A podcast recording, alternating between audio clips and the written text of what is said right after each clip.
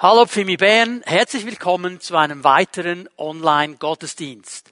Ich grüße ganz herzlich alle Freunde und Bekannte der Pfimi Bern, die mit uns diesen Gottesdienst feiern und natürlich ein ganz, ganz herzliches Willkommen der ganzen Pfimi Bern Familie.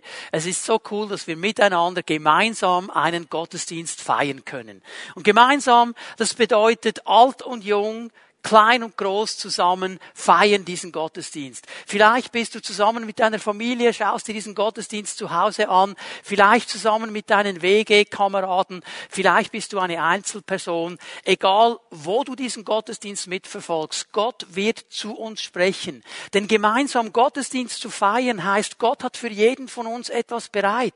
Es gibt die Kigo-Lektionen für die Kids, es gibt die Predigt für die Erwachsenen, es gibt den gemeinsamen Lobpreis weiß, Gott hat für jeden von uns etwas bereit heute Morgen. Zusammen wollen wir Gott feiern, zusammen beten wir ihn an, zusammen hören wir auf sein Wort. Auch wenn wir nicht alle an einem Ort zusammenkommen können, trotzdem feiern wir gemeinsam diesen Gottesdienst. Und gemeinsam Gottesdienst zu feiern und gemeinsam unterwegs zu sein, bedeutet auch gerade in dieser Zeit am Puls der Entwicklung zu bleiben. Ich möchte euch daran erinnern, dass wir am letzten Mittwoch einen Info-Newsletter geschickt haben mit wichtigen Informationen zur Gemeindearbeit, zur Entwicklung in der Gemeinde. Wenn du die Zeit noch nicht genommen hast, nimm dir doch die Zeit, dir diesen Newsletter, diese Videos anzuschauen. Und gemeinsam am Puls der Zeit zu bleiben, heißt auch, dass wir als Leiterschaft ein Auge haben auf die Entwicklung der Maßnahmen, der Lockerungen der Maßnahmen, heißt konkret, wann können wir wieder gemeinsam hier zusammen einen Gottesdienst feiern. Ich sehne mich so danach, dass wir wieder alle zusammenkommen können, aber wir warten darauf, bis der Bundesrat sich entscheidet, klare Regelungen zu geben. Wir sind als Leiterschaft der Gemeinde daran, ein Schutzkonzept zu erarbeiten, die Vorgaben, die wir haben, gut umzusetzen. Und hier möchte ich euch bitten, auch um euer Gebet, denn es braucht sehr viel Weisheit, dieses Schutzkonzept dann umzusetzen. Es tönt so einfach, wenn gesagt wird, ab dann können wieder öffentliche Gottesdienste stattfinden. Es ist dann in der Praxis gar nicht so einfach, all diese Maßnahmen gut und seriös umzusetzen. Hier danke ich für eure Gebete. Und ich möchte euch auch bitten, einfach geduldig zu sein in dieser Zeit. Noch einmal, ich sehne mich so danach, dass wir wieder gemeinsam Gottesdienst feiern können. Aber gerade heute Morgen hat mich der Herr in meiner Gebetszeit darauf hingewiesen, wie wichtig es ist, geduldig zu sein in dieser Zeit, geduldig darauf zu warten, bis von den Behörden die klaren Angaben kommen und dann das umzusetzen hier möchte ich euch einfach ermutigen, lasst uns geduldig sein und uns darauf freuen, wenn es wieder möglich ist, zusammen Gottesdienst zu feiern. Bis dann werden wir uns mindestens online sehen und miteinander Gottes Wort hören können. Wir werden heute Morgen einen Schritt weitergehen in diese Serie Kraft des Gebetes. Und bevor ich in das Thema für heute Morgen hineingehe, möchte ich kurz noch einmal an einige ganz wichtigen Punkte erinnern. Wir haben gesehen, dass Gebet Kommunikation mit Gott ist. Es ist mein Reden mit dem Herrn, meine Beziehungspflege mit ihm. Ich rede zu ihm, er redet zu mir. Gebet ist nicht einfach das Abspulen von frommen Floskeln. Gebet ist lebendige Beziehung. Gebet ist dann auch ein Sammelbegriff. Das heißt, unter dem Sammelbegriff Gebet gibt es viele Gebetsarten. Wir haben sie uns alle schon angeschaut. Und dann haben wir gesehen, dass die Jünger zu Jesus gekommen sind. Und diese Stelle möchte ich noch einmal lesen heute Morgen. Lukas 11, Vers 1. Jesus hatte unterwegs Halt gemacht und gebetet. Darauf bat ihn einer seiner Jünger, Herr, lehre uns beten. Auch Johannes hat seine Jünger beten gelehrt. So, die Jünger haben Jesus gesehen und sie haben gesehen, das ist nicht nur ein Mann, der über das Gebet predigt oder vielleicht schreibt über das Gebet, er ist ein Beter. Und sie haben ihre Leben verglichen mit dem Leben von Jesus und haben gemerkt, hier fehlt uns etwas. Und sie kommen auf Jesus zu und sie sagen, Herr, lehre uns beten. Wir brauchen hier Hilfe, um echt das Gebet zu verstehen. Und Jesus gibt ihnen eigentlich eine zweiteilige Antwort. Er spricht dann mal über das Herz des Beters, darüber haben wir schon auch gesprochen. Und dann gibt er ihnen diesen Gebetsleitfaden, das Vater unser. Denkt daran, ein Leitfaden, das heißt eine kurz gefasste Darstellung, das in ein bestimmtes Thema hineinführt. So Jesus wollte mit dem Vater unser eine zusammenfassende Darstellung bringen, das uns hineinführt ins Gebet. Aber als er dann diesen Leitfaden seinen Jüngern gegeben hat, hat er nicht einfach aufgehört, über Gebet zu sprechen. Er spricht noch weiter und er gibt ihnen ein Gleichnis, um ihnen noch mehr über dieses Gebet zu zeigen. Und hier möchte ich mit euch weiterlesen, Lukas 11 ab Vers 5. Weiter sagte Jesus zu ihnen, jetzt merkst du, weiter sagt er zu ihnen, schließt direkt an, an diesen Leitfaden des Vaterunser. Es geht ihm immer noch um dieses Thema. Er beantwortet immer noch diese Anfrage, lehre uns beten.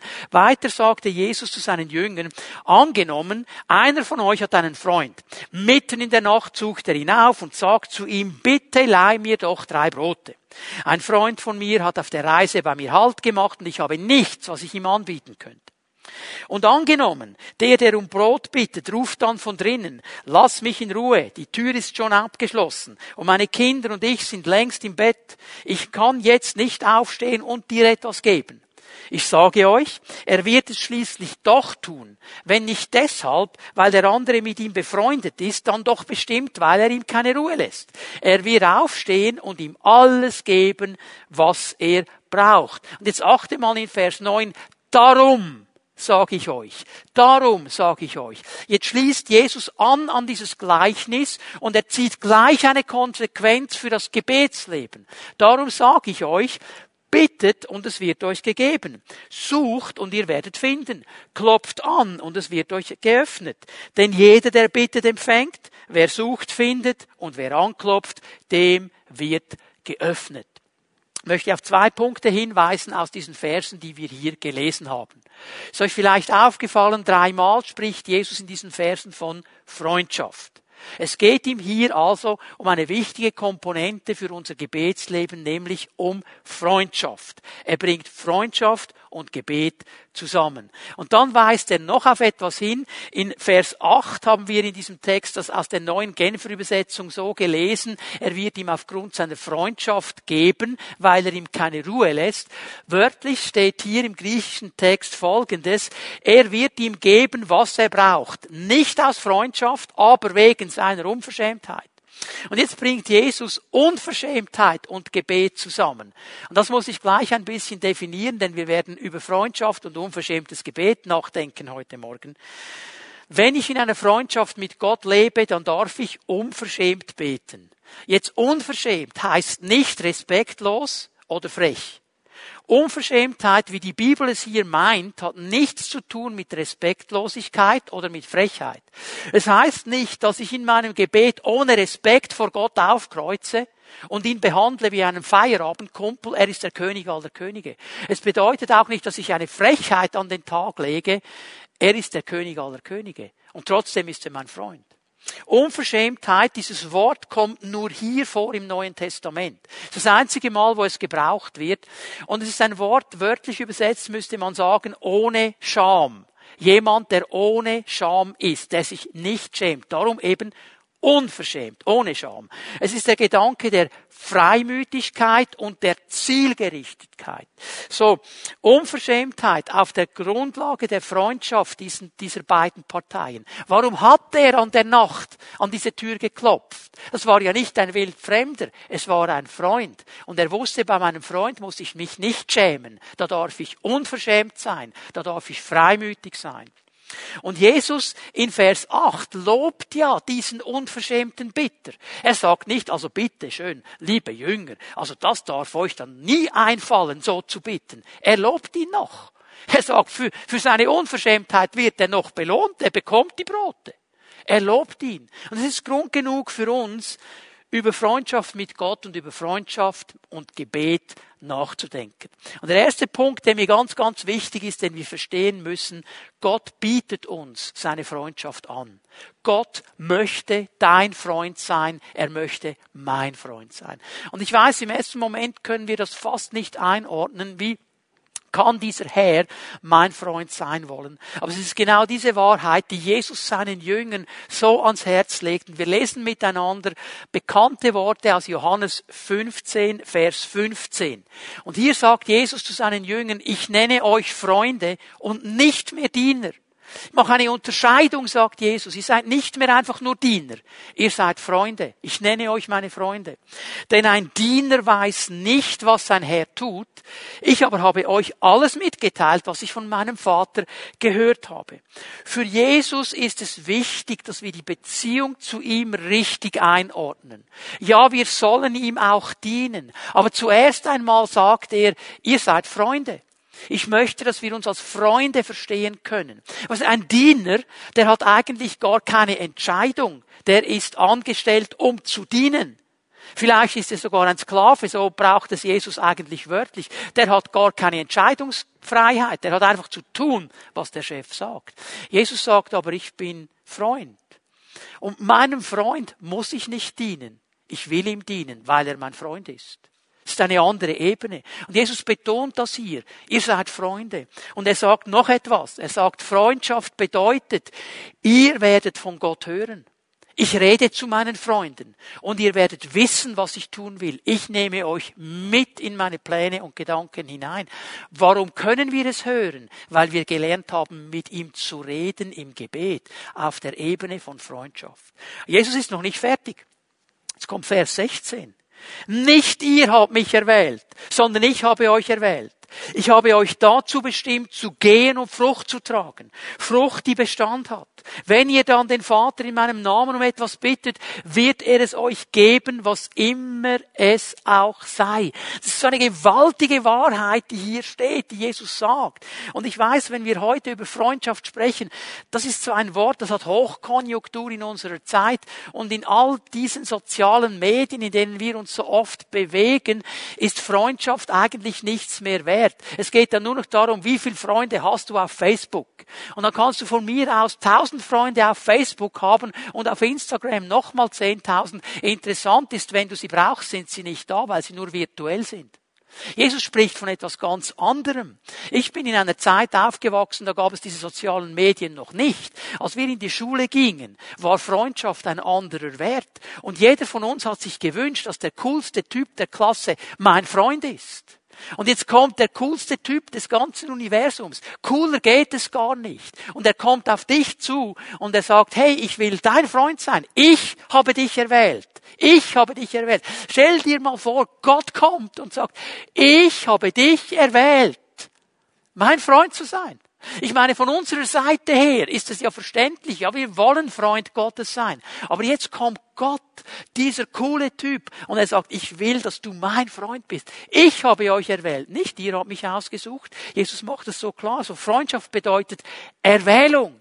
Und diese Erwählung, Freund Gottes zu sein, ist auch eine Bestimmung. Ich möchte, dass du mein Freund bist, mit einer ganz klaren Bestimmung. Ich habe einen Plan für dein Leben. Ich habe dich erwählt für dieses Leben mit mir, das so genial ist und so erfüllend ist. Du sollst mein Freund sein. Und hier ist auch eine Setzung und der Dienst dann drin. Und ich habe dich erwählt, damit du mit mir zusammen diese Welt veränderst, damit du hingehst und den Menschen erzählst von diesem Freund, den du hast, von dem Evangelium Jesu Christi, von der Vergebung der Sünden, die wir haben dürfen im Herrn und dass du Frucht bringst und Menschen erreichst. Das ist dann wieder dieser Dienst. Und hier schließt sich dieser Kreis, dass wir Gott dienen, nicht weil wir dazu gezwungen werden, dazu äh, verbockt werden, sondern weil wir Freunde sind und weil ich meinem Freund dienen will. Das ist der Unterschied hier. So, wir sind Freunde. Freundschaft bedeutet, neu zu sein mit diesem Herrn. Jetzt möchte ich euch eine Stelle aus dem Alten Testament geben, aus Sprüche 22, Vers 11. Wer von Herzen aufrichtig ist, der versteht es ansprechend zu reden und hat den König zum Freund. Interessantes Bild, das die Sprüche hier malen. Wer darf ein Freund des Königs sein? Jetzt denk mal daran, der König aller Könige, der kommt zu dir und sagt, ich will, dass du mein Freund bist. Aber was zeichnet denn einen Freund des Königs aus? Es sind zwei Dinge, die die Sprüche hier herausnehmen. Einmal hat er ein aufrichtiges Herz. Freundschaft beginnt in meinem Herzen. Es hat zu tun mit meinen Motiven. Es hat zu tun mit meiner Haltung. Es hat zu tun mit meinen Gedanken. Warum will ich diese Freundschaft mit Gott leben? Damit ich von ihm alles bekomme, was ich gern möchte? Oder weil ich verstanden habe, dass ich nur dann in meiner Erfüllung, meiner Bestimmung, an meinem Plan und an meinem Platz bin, wenn ich Freundschaft habe mit meinem Schöpfer? Was ist mein Motiv? Meine Haltung? meine Gedanken. Und dann gehen die Sprüche einen Schritt weiter und sie nehmen einen Zusammenhang, den Jesus ja auch immer wieder mal bringt, nämlich den Zusammenhang des Herzens mit den Worten. Ein Freund des Königs redet ansprechend, weil die Worte das Herz reflektieren. Jesus sagt, wes des Herzen voll ist, geht der Mund über. Das heißt, die Worte, die ich spreche, die zeigen, was in meinem Herzen ist. Wie ich rede, reflektiert die Haltung meines Herzens. Mein Gebet, was ich im Gebet zu Gott sage, reflektiert die Haltung meines Herzens. Und darum habe ich so betont, unverschämt zu beten bedeutet nicht respektlos zu sein oder frech zu sein. Und manchmal, wenn ich höre, wie Menschen beten, dann denke ich, das hat nichts mehr mit Unverschämtheit zu tun, das ist nur noch frech. Und das ist nur noch respektlos. Die Bibel sagt, ein Freund des Königs, er redet ansprechend und er hat lautere Motive des Herzens. Das bedeutet diese Freundschaft. Und dieses unverschämte Beten, es hat zu tun mit Freundschaft. Und Freundschaft hat zu tun mit meinem Herzen. Und mein Herz hat zu tun mit meinen Worten. Und jetzt mach mal den Zusammenhang. Darum hat Jesus über das Herz des Beters gesprochen. Darum hat er gesagt, betet nicht wie die Heuchler, betet nicht wie die Heiden, betet wie meine Freunde, betet wie meine Kinder, betet in dieser Beziehung drin. Das ist der Zusammenhang. Und interessanterweise nennt uns Gottes Wort nur zwei Menschen ausdrücklich als Freunde Gottes. Nur die beiden werden, bevor Jesus diese Worte gesprochen hat, schon im Alten Testament Freunde Gottes genannt. Und darum müssen wir auf diese beiden Männer mal schauen, weil wenn sie explizit schon im Alten Testament Freunde Gottes genannt werden, können wir von ihnen etwas lernen. Und wir gehen mal miteinander zu 2. Mose 33, Vers 11. 2. Mose 33, Vers 11. Ich lese nur mal den ersten Teil dieses Verses. Der Herr sprach mit Mose von Angesicht zu Angesicht, wie einer, der mit seinem Freund redet. Mose war ein Freund Gottes. Gott redet zu ihm, wie man mit einem Freund spricht. Das im Alten Testament.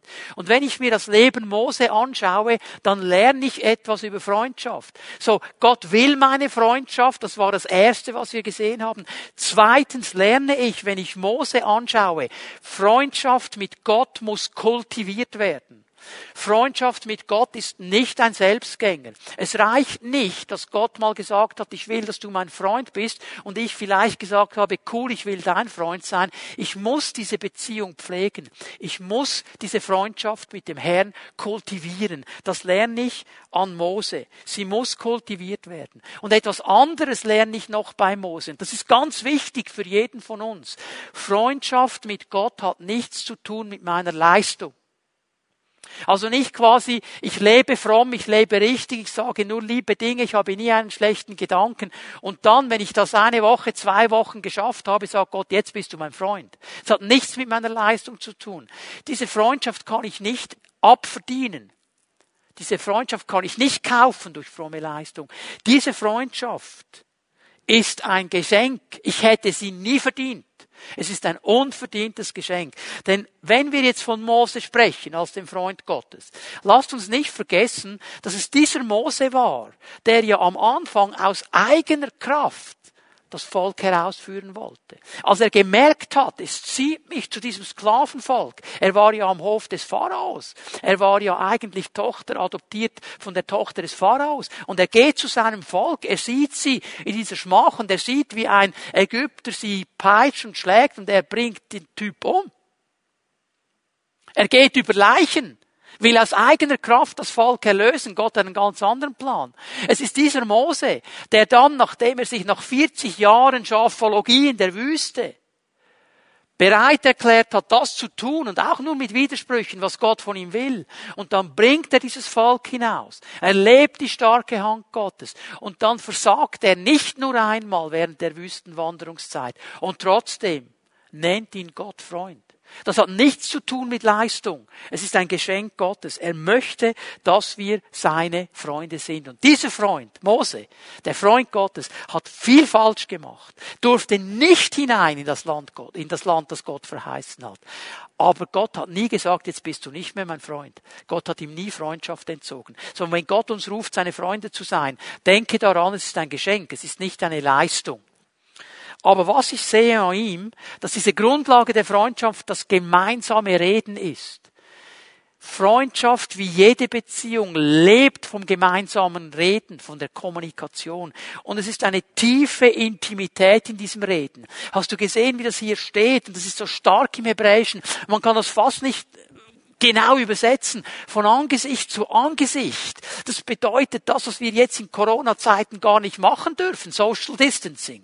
Ganz nah, von Angesicht zu Angesicht, ganz intim. Dieser absolut heilige Gott sagt, ich möchte ganz nah mit dir reden. Du bist Freund, von Angesicht zu Angesicht, ein intimer Austausch. Wir können über alles reden miteinander. Wir sind echt Freunde. Es ist dieses Reden von Angesicht zu Angesicht. Und eine solche Beziehung, die kommt nicht über Nacht. Eine solche Beziehung ist nicht sofort da. Sie braucht Zeit. Sie wächst. Ich lehre meinen Freund immer besser kennen. Das braucht Zeit. Und es ist auch eine Entscheidung. Es ist auch eine Entscheidung, dass ich mich immer wieder hineingebe in diese Freundschaftsbeziehung. Immer wieder sage, hey, diese Beziehung setze ich mich aus. Ich muss es kultivieren. Und jetzt lesen wir den ganzen Vers. Ich habe nur den ersten Teil gelesen. 2. Mose 33, Vers 11, ich lese den ganzen Vers. Der Herr sprach mit Mose von Angesicht zu Angesicht wie einer, der mit seinem Freund redet. Danach, nachdem sie miteinander geredet haben, kehrte Mose wieder ins Lager zurück. Doch ein junger Mann namens Josua, ein Sohn Nuns, verließ das Zelt der Begegnung nie. So, über Josua werden wir jetzt nicht sprechen. Ich möchte hier nur mal festhalten, Josua, der Diener Mose, war auch da. Er war auch in diesem Zelt und er blieb bei diesem Zelt. Und das sagt mir jetzt etwas ganz Wichtiges, was auch von anderen Stellen noch gestützt wird. Offensichtlich hatte Mose diesen Josua bei der Stiftshütte positioniert, dass wenn Mose in der Stiftshütte war, er nicht gestört wird dass dieser Diener wie eine Schutzmauer da war und wenn dann irgendwie Mose am Beten war und am Reden mit dem Herrn die Freundschaft gepflegt hat und dann kam Josephus und wollte mit seinem Anliegen jetzt sofort zu Mose, hat Josef gesagt, stopp, halt, Moment. Jetzt redet er mit dem König. Jetzt kannst du nicht. Und dieses Prinzip ist so wichtig, auch für jeden Einzelnen von uns, denn mir fällt etwas auf. Immer dann, wenn ich meine Freundschaft mit Gott kultivieren will, wenn ich mir sage, ich möchte jetzt mit dem Herrn reden, ich möchte Zeit mit ihm verbringen, dann ist diese Zeit angegriffen und absolut umkämpft. Das Handy kann den ganzen Tag nicht klingeln. Aber wenn ich anfangen will zu beten, geht's los. Dann kommen die WhatsApps und die SMS und die Instagrams und die Telefone. Dann fange ich an zu beten. Jetzt habe ich gemerkt, ich stelle das mal auf lautlos. Okay? Dann fange ich an zu beten und ich konzentriere mich auf die Freundschaft mit Gott und sofort kommt mir in den Sinn, was ich alles vergessen habe und was ich alles noch zu tun habe. Ich brauche einen Josua. Heißt für mich, ich habe immer etwas zum Schreiben dabei, wenn ich bete. Aus zwei Gründen. Einmal, dass nämlich, wenn mir etwas in den Sinn kommt, ich es aufschreiben kann, okay, du musst noch den Wasserhahn reparieren, du musst noch das machen, schreibe ich es auf, dann vergesse ich es nicht, muss ich aber auch nicht mehr daran denken, wenn ich mit dem Herrn darüber spreche. Und zweitens, weil Gebet ja eine Kommunikation ist, eine Zwei-Weg-Kommunikation, kann ich dann auch gleich aufschreiben, was Gott zu mir sagt. Das ist ganz wichtig, sonst vergesse ich es nämlich. So. Ich muss diese Person oder diese Beziehung kultivieren. Und ich brauche hier Hilfen. Und ich möchte dich ermutigen, dir diese Zeiten frei zu schaufeln. Vielleicht dann auch deinem Ehepartner oder deinem WG-Kollegen zu sagen, hey, jetzt möchte ich wirklich eine halbe Stunde ungestört mit dem Herrn reden. Kannst du schauen, dass mich niemand stört? Kannst du das respektieren? Nimm das Papier mit, nimm den Schreiber mit, dass du gewappnet bist. Stell dein Handy auf lautlos Darf ich dir eine wichtige Weisheit weitergeben? Die Welt geht nicht unter, wenn du eine halbe Stunde nicht auf dein Handy schaust. Die wird sich weiter drehen. Und nichts ist so wichtig wie die Beziehungspflege mit deinem Freund, der der König aller Könige ist. So ein zweiter Mann wird Freund Gottes genannt. Auch den möchten wir uns ein bisschen genauer anschauen. Wir lesen Jakobus 2, Vers 23. Die zweite Person, die Freund Gottes genannt wird, ist Abraham. Und erst damit, Jakobus 2, Vers 23, zeigte sich die volle Bedeutung dessen, was die Schrift sagt. Abraham glaubte Gott und das wurde ihm als Gerechtigkeit angerechnet. Ja, er wurde sogar Freund Gottes genannt. So Abraham wird auch ein Freund Gottes genannt und von ihm lerne ich auch etwas Wichtiges. So ich habe gesehen, Gott will mein Freund sein, er bietet mir die Freundschaft an. Ich sehe bei Mose, dass ich diese Freundschaft kultivieren muss und was ich hier sehe, drittens bei Abraham ist, ich muss diese Freundschaft mit Gott glauben. Ich muss es glauben, dass es wirklich so ist. Weil hier in Jakobus 2, Vers 23, Jakobus schaut ja zurück aufs Alte Testament und er sagt, ich sehe hier drei wichtige Dinge. Glaube, Gerechtigkeit und Freundschaft. Ja, weil Abraham Gott geglaubt hat, wurde ihm das als Gerechtigkeit angerechnet und weil er gerecht ist vor Gott, wird er Freund Gottes genannt. Siehst du diesen Aufbau? Glaube, Gerechtigkeit, Freundschaft. Das hängt alles miteinander zusammen. Denn wenn ich nicht glauben kann, dass Gott mich gerecht gemacht hat, dass ich in dieser Stellung der Gerechtigkeit vor ihm sein darf, dann werde ich Mühe haben, eine Freundschaft mit ihm aufzubauen. Weil ich dann immer denke, boah, der weiß ja, was ich alles gemacht habe. Und wenn ich nur einen Fehler mache, dann holt er das wieder hervor und macht mir irgendwelche Anschuldigungen. Wenn ich aber verstanden habe, er hat mich wirklich gerecht gesprochen. Er hat mir die Gerechtigkeit geschenkt, die Jesus Christus für mich erkämpft hat am Kreuz. Und er sieht mich als gerecht, nicht weil ich gerecht gehandelt habe, sondern weil ich in diese Stellung hineingekommen bin, als Geschenk von ihm dann kann ich auch Freundschaft mit ihm haben. Und dann weiß ich, er wird mir nicht dauernd Vorwürfe machen und meine alten Verfehlungen nach vorne ziehen. Ich kann nur dann Freundschaft leben, ich kann nur dann ein echtes Gebetsleben mit dem Herrn haben, wenn ich verstanden habe, dass er mich gerecht gemacht hat. Aber wenn ich weiß, dass ich gerecht bin, dann kann ich vor ihn treten ohne ein schlechtes Gewissen und ohne mich zu schämen. Dann kann ich unverschämt vor Gott treten, ohne Scham, ohne Schande, weil er mich zu seinem Kind gemacht hat, zu seinem Freund. Gerechtigkeit noch einmal dürfen wir nie vergessen, ist eine Stellung, nicht ein Zustand. Ich werde nicht gerecht, weil ich keine Fehler gemacht habe und alle immer gleich behandelt habe. Das wird uns sehr schwer fallen, solange wir auf dieser Erde sind. Es ist ein Geschenk, es ist eine Stellung, in die ich hineingestellt worden bin. Es ist nicht mein Verdienst. Ich kann mir das nicht verdienen. Es ist ein Geschenk meines Freundes und Vaters im Himmel. Abraham der Vater des Glaubens erkannte diesen Zusammenhang. Es ist interessant, dass Paulus das aufnimmt zum Beispiel in Römer 4, eine Stelle unter vielen. Ich werde die Stelle nicht zeigen. Aber Paulus, ich zitiere sie hier, Paulus äh, nimmt diese Stelle auf und er zitiert in dieser Stelle in Römer 4, 3 das Alte Testament, also 1. Mose 15, 6. Abraham glaubte Gott und das wurde ihm zur Gerechtigkeit gerechnet. Der Schlüssel ist der Glaube, ist das Vertrauen, dass Abraham diesem Herrn vertraut hat, dass dieser Herr all seine zu kurz kommen, all seine Fehler, all seine Ungerechtigkeit auf sich nimmt und ihm im Gegenzug die Gerechtigkeit schenkt, aus Glauben, aus nichts anderem. Und wenn du jetzt hier mir zuhörst und sagst, boah, wie kann das gehen, ein Freund Gottes zu werden, gerecht zu sein vor ihm? Ich habe so viele Dinge in meinem Leben, die nicht gut sind, so viele Dinge gemacht, die nicht in Ordnung sind, wo ich nicht stolz drauf bin, aber die, die kommen immer wieder zurück in meinem Denken. Ich sage dir, was du brauchst, ist eine Veränderung in deinem Innern und diese Veränderung, die bietet dir Jesus Christus an. Wenn er mit Nikodemus spricht, als dieser zu ihm kommt und ihm sagt, du musst von neuem geboren werden, dann redet Jesus davon, dass in unserem Innern etwas neu gemacht werden muss. Und dieses Neue kommt von ihm. Er schenkt es uns. Die Bibel sagt in 2. Korinther 5, 17, ist jemand in Christus, ist er etwas Neues geworden, eine neue Schöpfung.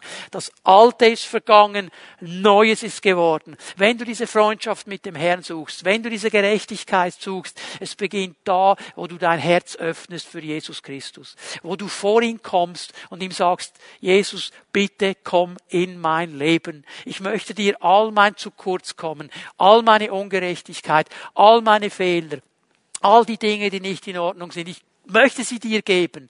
Und ich möchte im Gegenzug deine Gerechtigkeit empfangen. Bitte vergib mir, was falsch ist. Schenk mir dieses neue Leben, dieses Gebet, das du sprechen darfst. Und in dem Moment, wo du dieses Gebet sprichst, wird Jesus in dein Leben kommen. Er wird dieses Neue schaffen in dir. Und du darfst wissen, du bist Gerechtigkeit Gottes.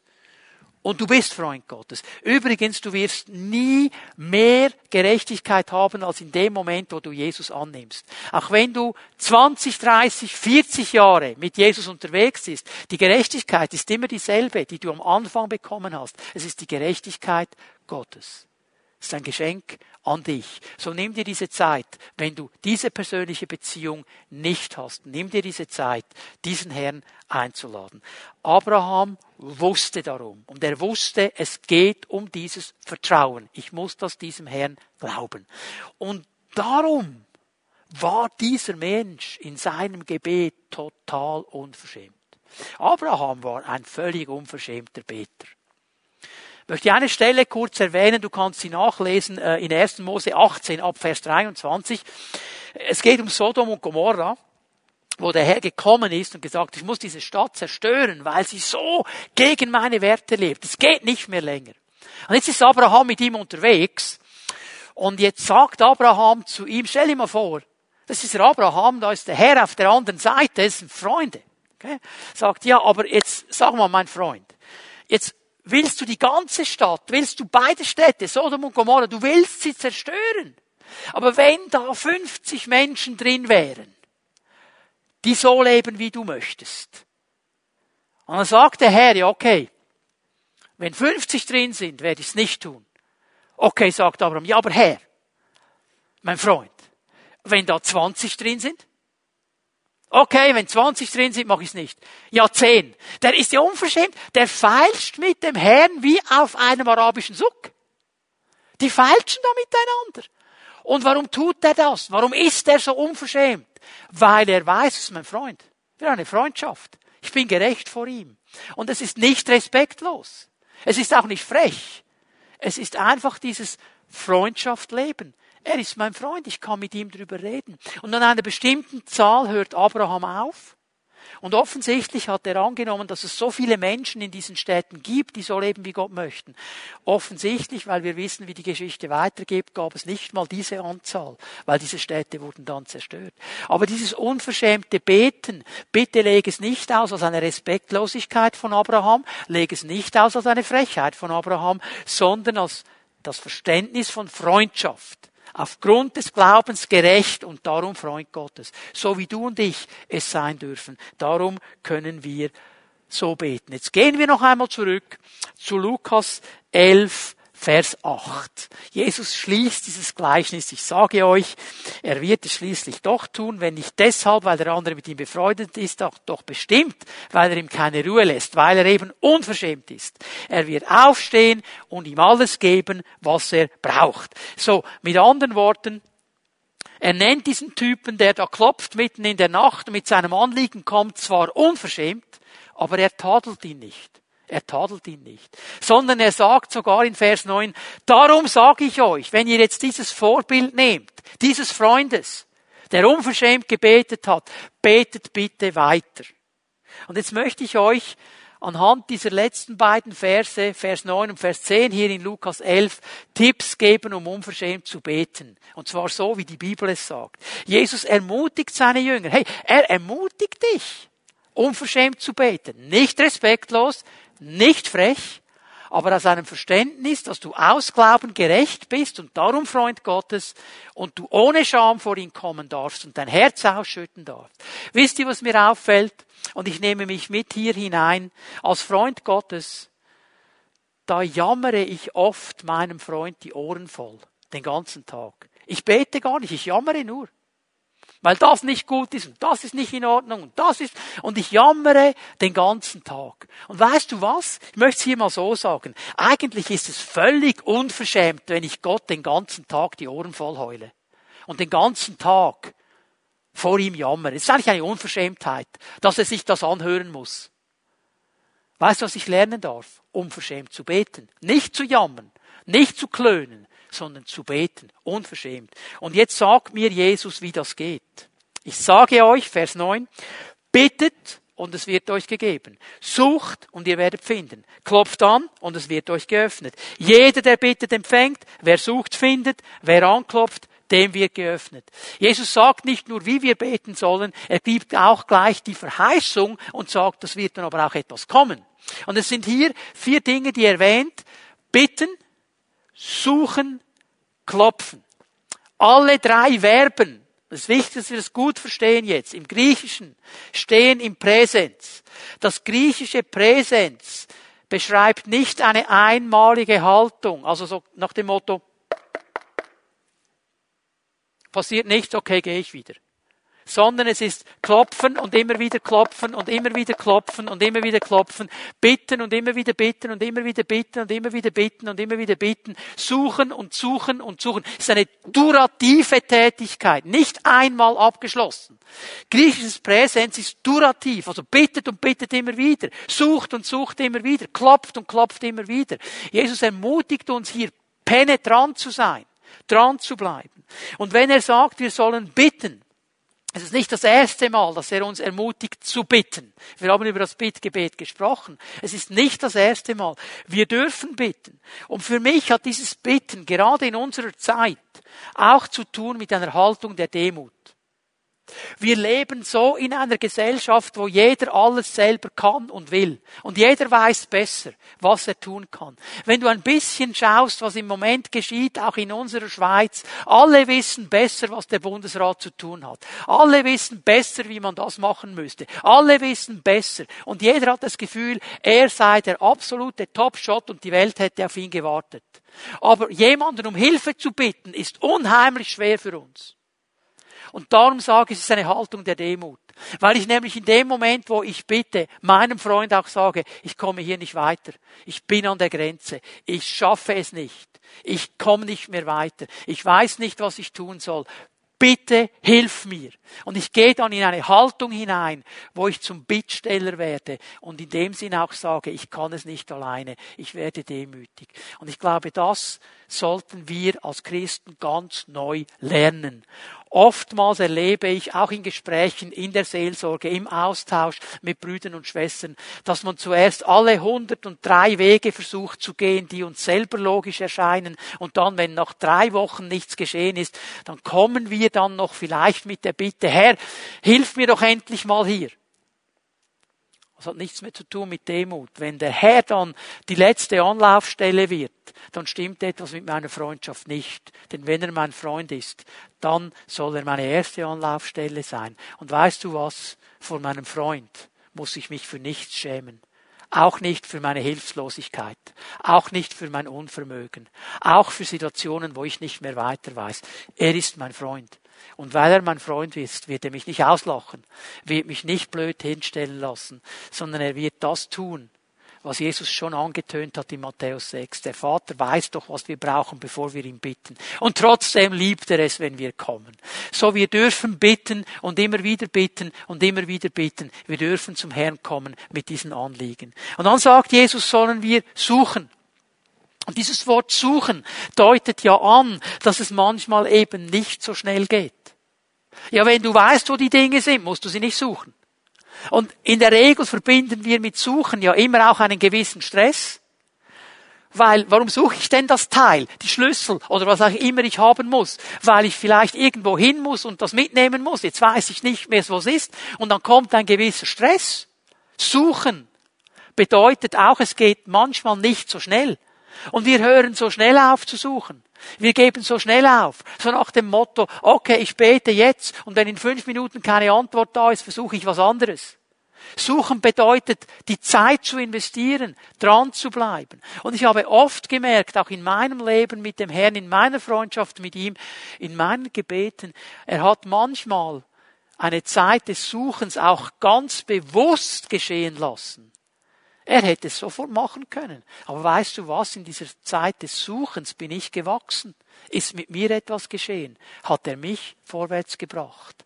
Suchen bedeutet, dass es manchmal nicht so schnell geht. Suchen ist anstrengend.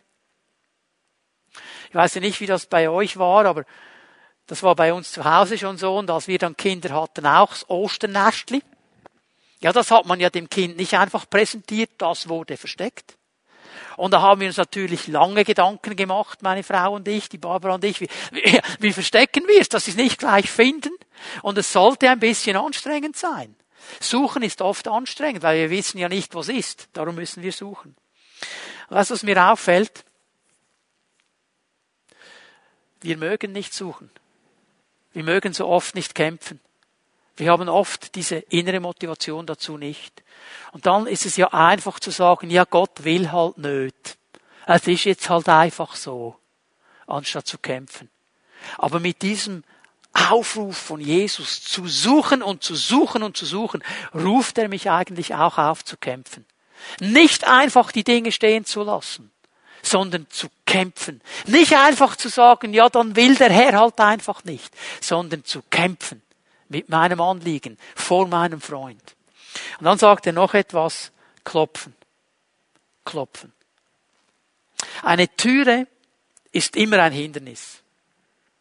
Und es war für mich ganz schwierig, ich war ja ähm, Pöstler. Das ist meine Lehre als Pöstler habe ich gemacht und ich war da auf einem Dorf und die Bauern, die haben mir immer gesagt, komm einfach rein, du musst nicht klopfen, du musst nicht an der Klingel drehen, komm einfach rein, die Tür ist offen. Das konnte ich nicht. Eine Tür war für mich immer ein Punkt, wo ich sage, da kann ich nicht einfach rein. Das ist ein fremdes Haus. Und es ist ja bis heute hoffentlich so, dass wir nicht einfach irgendwo reingehen, ohne zu klopfen. Die Türe ist in diesem Sinne wie ein Hindernis, das vor uns steht. Ich klopfe mal und ich warte, bis jemand mir öffnet. Ein Hindernis und oft geben wir auf, wenn das erste Hindernis kommt. Dann läuft alles ganz gut. Und jetzt müsste ich mal ein bisschen mehr Gegendruck geben. Jetzt müsste ich vielleicht über eine Hürde springen. Ich müsste klopfen. Oh, das Hindernis. Ja, wahrscheinlich will der Herr das anders. wir geben sofort auf. Mit diesem Bild sagt Jesus, gib nicht auf. Klopf und klopf immer wieder. Lass dich von diesem Hindernis nicht entmutigen. Auch wenn es vor dir steht. Auch wenn du das Gefühl hast, das ist eine Türe, die kann niemand öffnen und überwinden. Er ist der, der alle Schlüssel hat und jede Türe öffnen kann. Klopf einfach weiter. Bleib dran. Lass dich nicht entmutigen. Wir müssen lernen, anzuklopfen, ohne aufzugeben. So wie Jesus es hier sagt, immer wieder anzuklopfen. Weil Jesus uns nämlich eine Verheißung gibt für dieses unverschämte Beten. Für dieses Beten, das verstanden hat, ich glaube dem Herrn, darum werde ich gerecht, darum bin ich sein Freund, darum kann ich ohne mich zu schämen und ohne Scham vor ihm sein. Das ist unverschämtes Beten. Jesus gibt eine geniale Verheißung. Bittet und es wird euch gegeben. Jesus sagt, die Antwort kommt. Er sagt nicht wann, er sagt nicht wie, aber er sagt, sie kommt. Bittet und es wird euch gegeben. Sucht und ihr werdet finden. Die Zeitdimension ist nicht angesprochen hier. Diese Spannung bleibt. Ich weiß nicht, wann ich suchen werde oder finden werde. Aber ich weiß, ich werde finden, weil Jesus hat's verheißen. Und dann suche ich in meinem Gebet weiter. Ich höre nicht auf, denn ich weiß, es kommt der Moment, wo der Herr mir zeigt, wo es ist. Und dann habe ich es gefunden. Und ich klopfe an, weil Jesus mir verheißen hat, es wird aufgetan werden. Und weißt du, was jetzt interessant ist? Hier bin ich aus der Gleichung genommen. Bittet und es wird euch gegeben. Jemand kommt und gibt mir. Ich werde finden. Jemand zeigt mir, nimmt den Vorhang weg. Es wird aufgetan. Nicht ich selber öffne, es wird mir aufgetan. Das heißt, mein Gebet löst etwas aus. Und ich muss diese Unverschämtheit haben, dran zu bleiben, konsequent zu bleiben, mit meinem ganzen Elan dran zu bleiben, weil ich weiß, ich habe diesem Herrn vertraut. Und weil ich ihm vertraut habe, bin ich gerecht gemacht vor ihm. Und darum bin ich ein Freund. Und weil ich ein Freund bin, darf ich ohne Scham vor ihm stehen. Ich darf unverschämt beten. Und wenn ich unverschämt bete, wie dieser Freund im Gleichnis, dann werde ich vom Herrn erhört werden. Es wird mir gegeben, ich werde finden, es wird mir aufgetan. Jesus ermutigt uns, unverschämt zu beten. Und ich möchte am Ende dieser Botschaft dafür beten, dass unsere Herzen neu ausgerichtet werden auf diese Freundschaft mit unserem Herrn. Ich möchte dafür beten, dass du ganz neu und ganz tief verstehst, dass du ein Freund Gottes sein darfst. Ich werde dafür beten, dass der Herr dir hilft, diesen allerersten Schritt zu ihm zu tun, wenn du den noch nicht getan hast. Ich werde den Herrn beten, dass er dir hilft, Schritte zu tun, indem du diese Freundschaft kultivierst, deinen Glauben aufzubauen, damit du wie Abraham sagen kannst, wow, ich bin ein Freund Gottes. Und ich werde den Herrn bitten, dass er dir mit deinem Geist hilft, dass du dran bleibst, mit Bitten, mit Suchen, mit Klopfen bis der Herr den Durchbruch schenkt. Ich lade dich ein, dass wir aufstehen. Lass uns miteinander die Hände ausstrecken zu ihm und mach dich eins mit diesem Gebet. Herr Jesus Christus, zuerst einmal möchte ich dir danken dafür, dass du uns Freunde nennst. Herr, ich danke dir dafür, dass du mir und allen Menschen diese Freundschaft anbietest.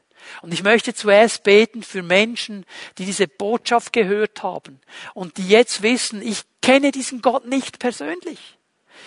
Ich bin noch kein Freund Gottes, aber das möchte ich gerne sein, dass du ihnen jetzt begegnest durch deinen Heiligen Geist, dass du ihnen dabei hilfst, dieses Gebet, dieses Übergabegebet zu sprechen, dass sie jetzt in ihrem Gebet dich einladen, in ihre Leben zu kommen, dich darum bitten, ihnen zu vergeben und dich darum bitten, ihnen diese Gerechtigkeit und diese Freundschaft zu schenken, dass sie zu Freunden Gottes werden. Und ich bitte für alle die, die bereits in dieser Freundschaftsbeziehung drin stehen mit dir. Herr, dass du uns hilfst, diese Freundschaft zu kultivieren, diese Beziehung zu bauen und zu pflegen. Dass du uns hilfst, dass wir wie Abraham Menschen des Glaubens sind, die durch jeden Zweifel hindurch glauben und wissen, wir sind Freunde Gottes und darum vor dir stehen als unverschämte Beter. Nicht respektlos, nicht frech, aber ohne uns zu schämen. Und dann, Herr, bitte ich um eine spezielle Salbung deines Heiligen Geistes. Geist Gottes, ich bitte dich, hilf uns, dass wir bitten und nicht aufhören zu bitten, dass wir suchen und nicht aufhören zu suchen, dass wir anklopfen und nicht aufhören zu klopfen. Und ich danke dir schon jetzt für all diese Durchbrüche, die kommen werden in den nächsten Tagen und Wochen, weil wir gelernt haben, unverschämt zu beten. Und so, Herr, segne ich jede Person, die zuhört und zuschaut, mit deiner Gegenwart und mit deiner Kraft. In Jesu Namen. Amen.